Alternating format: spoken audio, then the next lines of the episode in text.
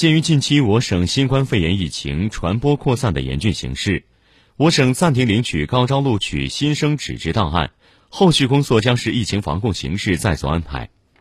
省招办提醒广大考生，我省各级招生考试机构将进一步做好电话和网络值班，专人接听考生咨询电话，